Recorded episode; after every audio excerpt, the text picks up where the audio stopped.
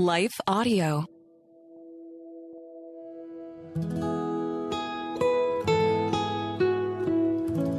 Hello and welcome to the Capitol Ministries podcast. At Capitol Ministries, our mission is to make disciples of Jesus Christ in the political arena throughout the world, and we do this through weekly, in depth discipleship Bible studies.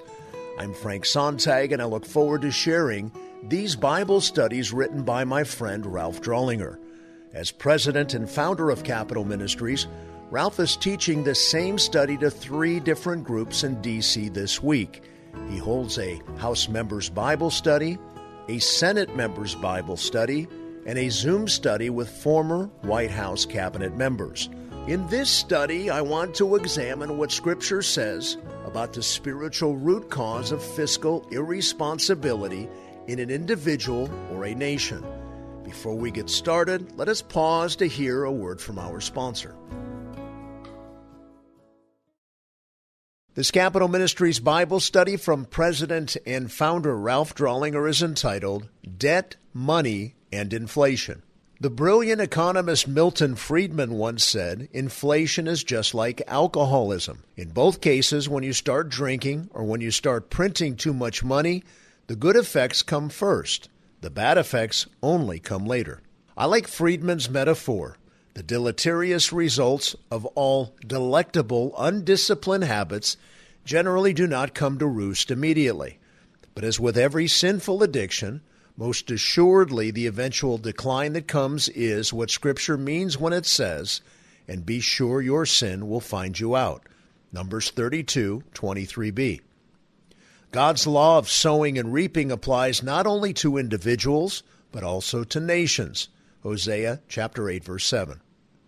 To live uprightly in a fallen world that is full of temptations takes great character and discipline, something that is difficult for individuals to achieve apart from the indwelling Holy Spirit in the life of the believer. Such understanding bespeaks of the need for believers in office who possess great character and discipline, whose hands keep a tight rein on taxpayers' purse strings. In this study, I want to examine what Scripture says about the spiritual root cause of fiscal irresponsibility in an individual or a nation.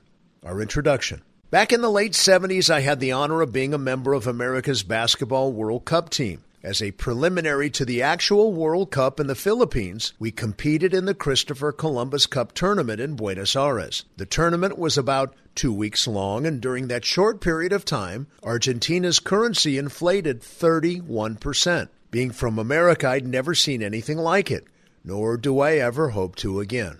One glaring historical example occurred after World War I in Germany, where wives commonly met their husbands at the factory gate during lunchtime in order to get and spend the paycheck before evening, when it was worth less because of the hyperinflation. Governments cause inflation when they increase the money supply at a much greater rate than the growth of the gross domestic product, or GDP. Increasing the money supply is like alcoholism. All gluttonous activity seems pleasurable in the beginning, but then reality sets in, and few are those who possess the willpower to quit cold turkey. As important as this subject is, public servants must understand biblical precepts related to debt, money supply, and inflation.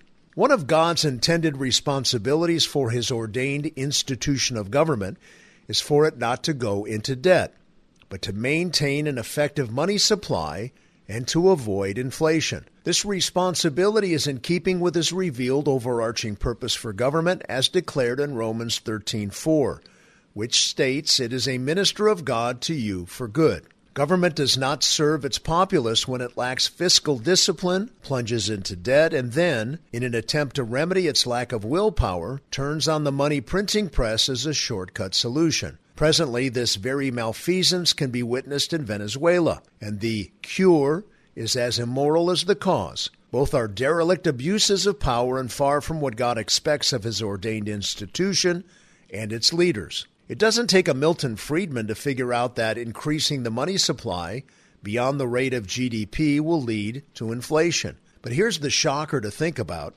In a representative form of government, any resulting runaway national debt is nothing more than a reflection of a financially obese populace.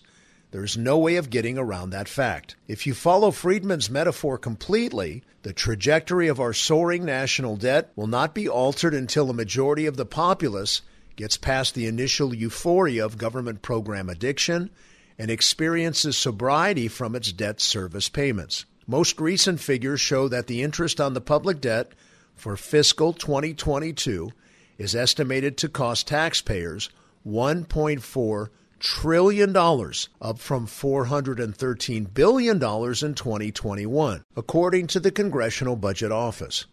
By comparison, the interest on the public debt was $305 billion in 2022.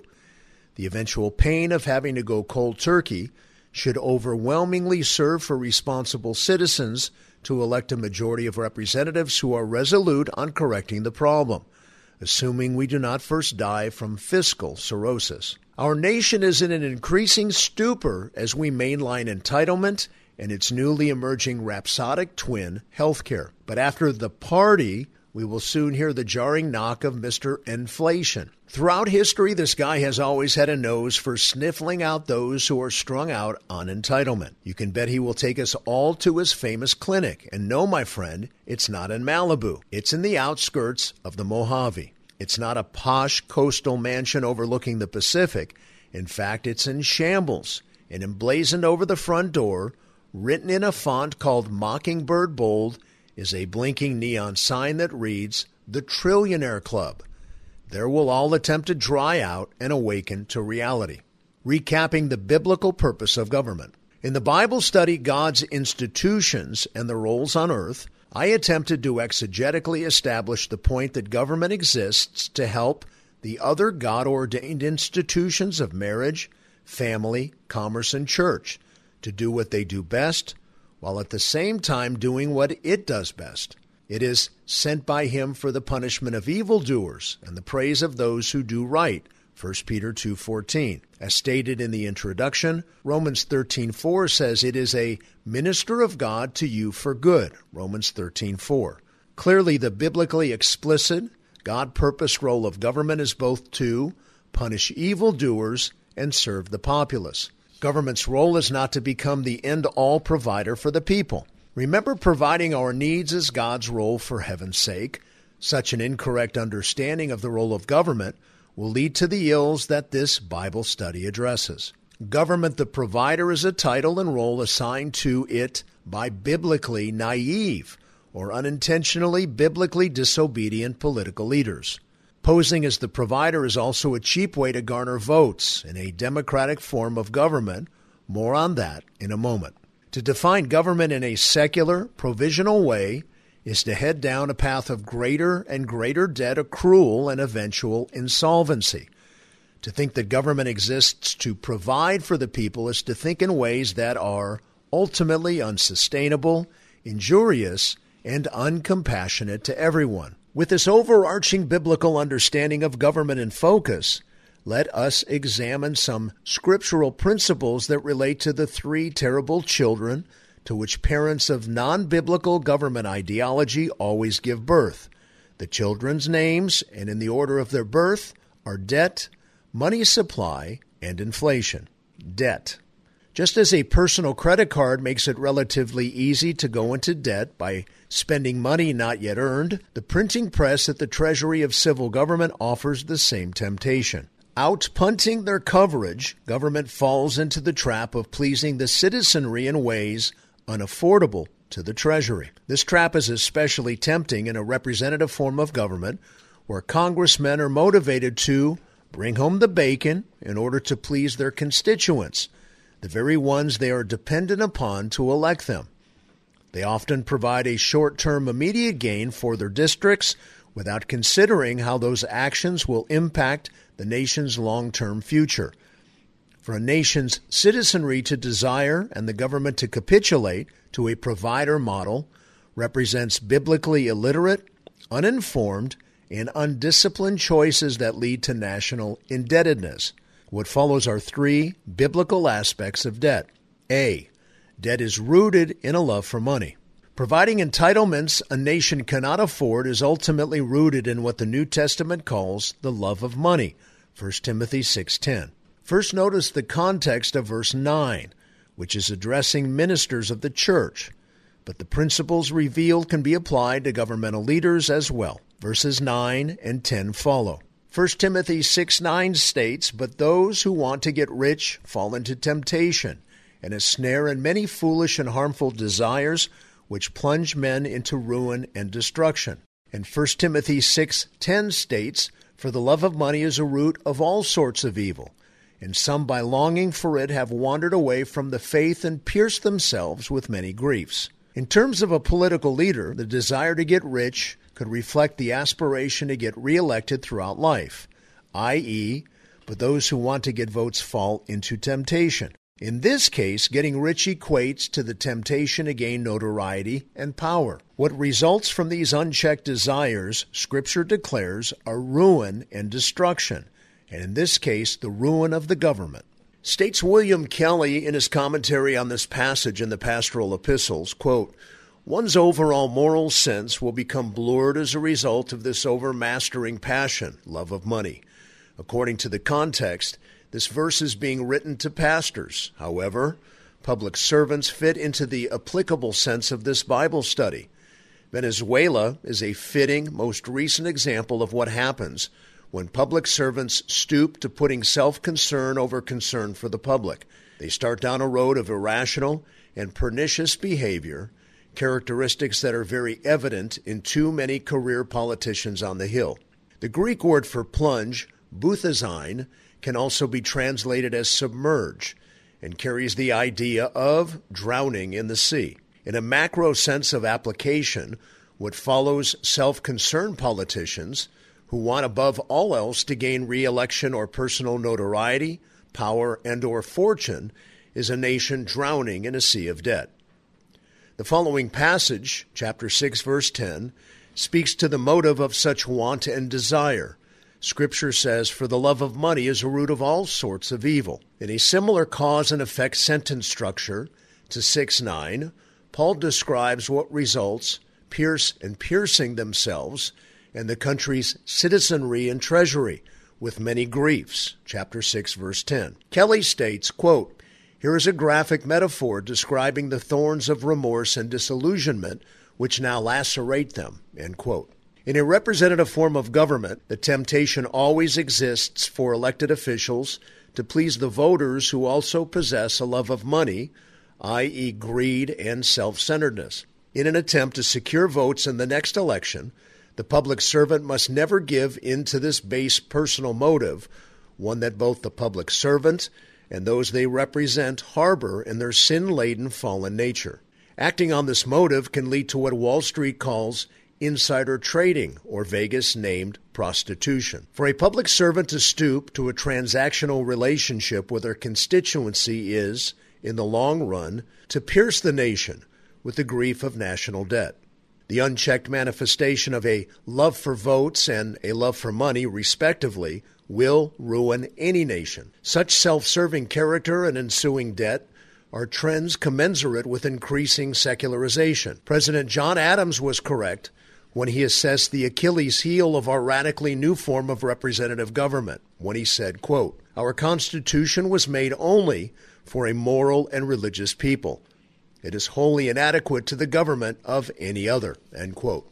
Only religious people who are first capable of governing themselves, disciplining their own sinful, gluttonous predilections, can sustain a representative form of governance. I should add here that this is why serious participation by public servants in an in depth Bible study at all levels of government is essential and critically important for our nation. As America slides away from a love for God and His biblical precepts that define government's role from a heavenly perspective, an unchecked lust for the love of money and the ensuing want for a provisional state rushes into that vacuum. Secularization means an increasing number of Americans believe that government should provide for their needs. In fact, a recent poll indicates 4 out of 10 young Americans prefer socialism to capitalism. This poll serves to make the point. But this unintended by God secular philosophy of government as provider always leads to eventual insolvency.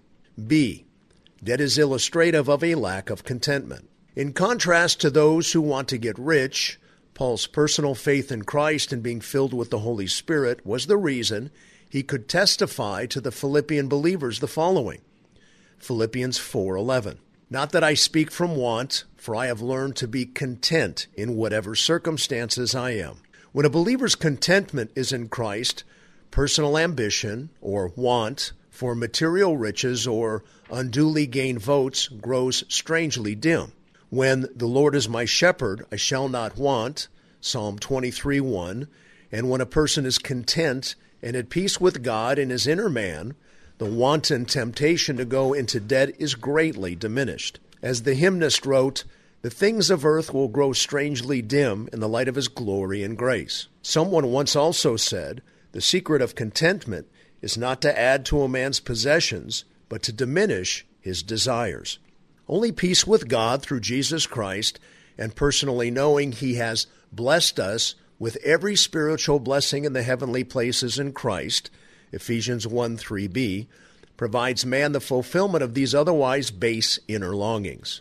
To the degree to which you are filled with Christ, know your position in Christ, and are mastering His Word is the degree to which you will live with an inner contentment. Be sure of this nothing else will, nor can, ultimately satisfy and fill the vacuum of want in the heart of fallen man. C. Debt leads to enslavement. Alienation from God carries with it discontentment, a void in the inner man that seeks fulfillment of some sort. Rather than choosing Christ, many attempt to fill their vacuous soul with material things. And if a person goes into debt to satisfy these wants, additional deleterious entrapments will arise. Proverbs 22 7b warns, The borrower becomes the lender's slave. America's burgeoning debt makes our nation uncharacteristically dependent on its many lenders and future lenders who serve to buoy our addiction, be they based at home or abroad. Likened to a junkie in a dark alley in need of a fix, we still need their injections into our arms, even though we might find fault with those who source our habit. We become slaves of sorts with an embarrassing and hypocritical dependency. One example of this sourcing of a habit America should not owe a dime to the government of cheating China. How utterly embarrassing it is to owe even a dime to a genocidal totalitarian regime. Debt throttling an individual's or a family's ability to do well to others has the same effect on a nation. To illustrate, a family might desire to help with the hunger and medical needs of every person in their community, but such sincere desires are limited proportionally by their indebtedness, in that the borrower becomes a slave to their lenders. The lender's demands must be met prior to the needs of others. In addition, and apart from any indebtedness, to continue the metaphor, God does not call parents to bankrupt their family through overly compassionate gestures to the poor. Doing so only leads to an additional poor family in the community. The first century church in Jerusalem made this mistake. They depleted their personal resources in their zealous attempt to meet the needs of the poor. Cross reference Acts 2, verses 42 through 45. This benevolence led to their dependence thereafter on the gifts of others to them. 1 Corinthians 16 1 through 3. They killed the goose that laid the golden eggs. The same principle applies to nations. For a nation to overspend and be obligated to prioritize the repayment of its debtors is to proportionately possess less capacity to incentivize the institutions of marriage, family, commerce, and church which are God's intended first responders for meeting the needs of those who, for whatever legitimate reason, cannot satisfy their own needs. Fiscal enslavement offsets a government's liberty to incentivize the other institutions that carry the biblical burden and priority to help those who cannot legitimately help themselves. Debt proportionately diminishes God's intended plan for a societal safety net. D. Debt and Joseph's civil leadership. Genesis chapter 41, verses 47 through 48, describes the civil management of Egypt by Pharaoh's CEO Joseph. Herein illustrated by this Old Testament narrative passage is the biblical antonym for accruing huge national debt. Notice what this savvy, God fearing leader did for his boss's nation with their abundant resources. Scripture says, During the seven years of plenty, the land brought forth abundantly. So he gathered all the food of these seven years which occurred in the land of Egypt, and placed the food in the cities. He placed in every city the food from its own surrounding fields. Joseph was a good manager of the country's GDP. Because of this public servant's foresight, character, discipline, and fiscal stewardship, when the seven years of famine arrived, the nation of Egypt was in the position of being a lender, not a borrower. As a result, biblical Egypt became rich in the recession. One present day example to Joseph's ancient Egypt is modern day Chile. This country has an in place balanced budget law and subsequent surpluses in excess of 2% of the GDP. Their GDP was only $280 billion in fiscal year 2018. Chile nonetheless represents much better financial management than America, with its vast wealth and productivity, way more than Chile. According to the Bureau of Economic Analysis, we possess only 4.5% of the world's population, yet we produce 20% of the world's GDP, over $20 trillion a year, fiscal year 2018. Given this remarkable capacity for productivity, America has absolutely no legitimate reason to have any debt whatsoever. This contrast serves to illustrate this nation's profound lack of character and application of biblical principles. It is absolutely shameful. Will someone go to Santiago and bring their Josephs up to America to counsel us? If Joseph or our Chilean counterparts were in charge here, our nation would have a huge savings account. Certainly, with our overwhelmingly abundant resources, if we possess leaders like Joseph, we could, in relatively short order, reverse our country's debtor status. May God's Word inform us on such matters. Are you a modern day Joseph or aren't you? E. Summary on debt. In Deuteronomy 15:6, God instructs his nation Israel with the following: for the Lord your God will bless you as he has promised you, and you will lend to many nations, but you will not borrow. God repeats his no borrowing from other nations ordinance to the nation of Israel in Deuteronomy 28:12 and 44. In setting a people apart for his own possession in the times of the Old Testament, God gave Israel all kinds of dietary, religious, and civil laws. Not going into debt was one of them. God intended Israel to be exemplary in this way. That is all to say this. As it pertains to borrowing from other nations to pay for runaway entitlement programs, Scripture is clear that such policies and actions are outside God's job description for civil governments. For man to reinvent or redefine God's purposes of government is to display not only arrogance, but extreme foolishness.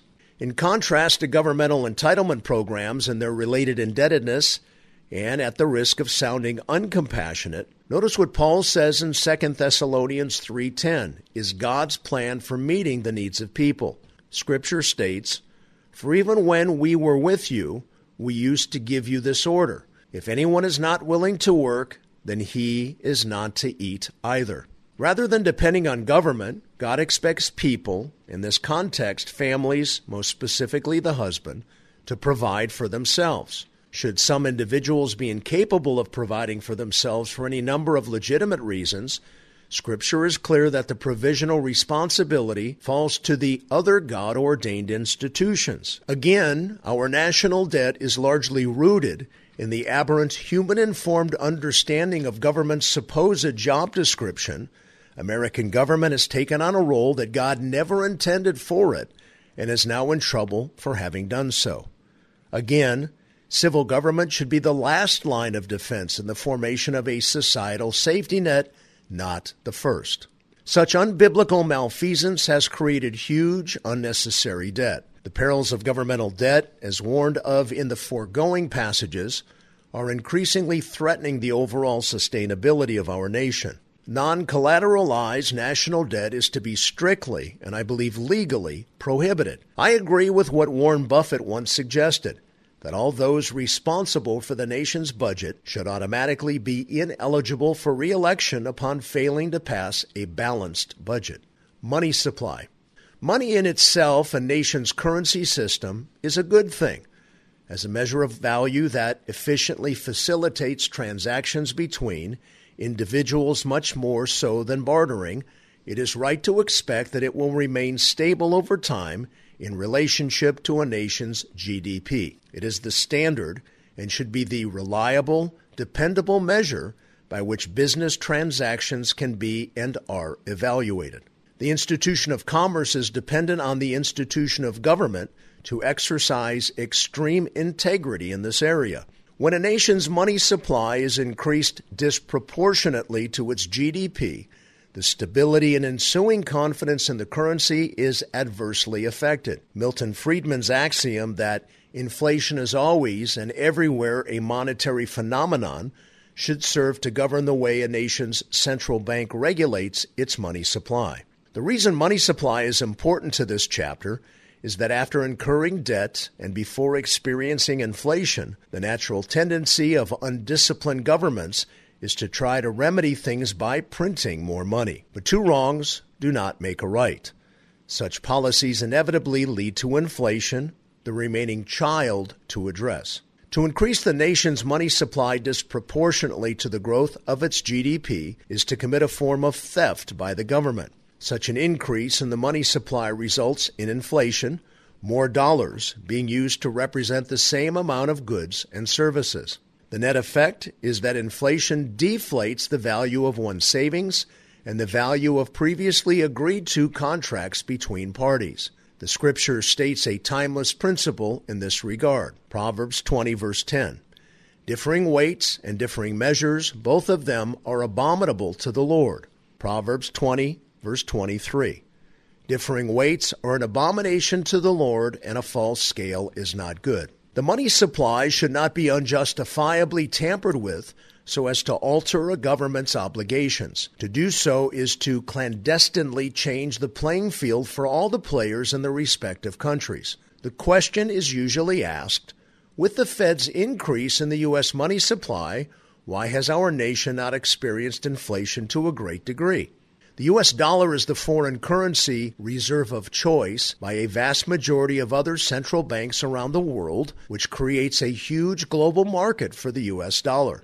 That unique historic demand acts to buffer the unwarranted increases by the U.S. Treasury in the supply of money. Those excess dollars are bought and absorbed by other countries versus those new dollars only going to represent the existing total amount of goods and services in the country. But if the confidence in the U.S. dollar by foreign central banks should ever change, i.e., those governments sell and change out their dollars for another currency, then the inequity of the U.S. dollar supply to the U.S. GDP will readily manifest itself. The temptation to increase the money supply to remedy undisciplined debt accumulation must be avoided.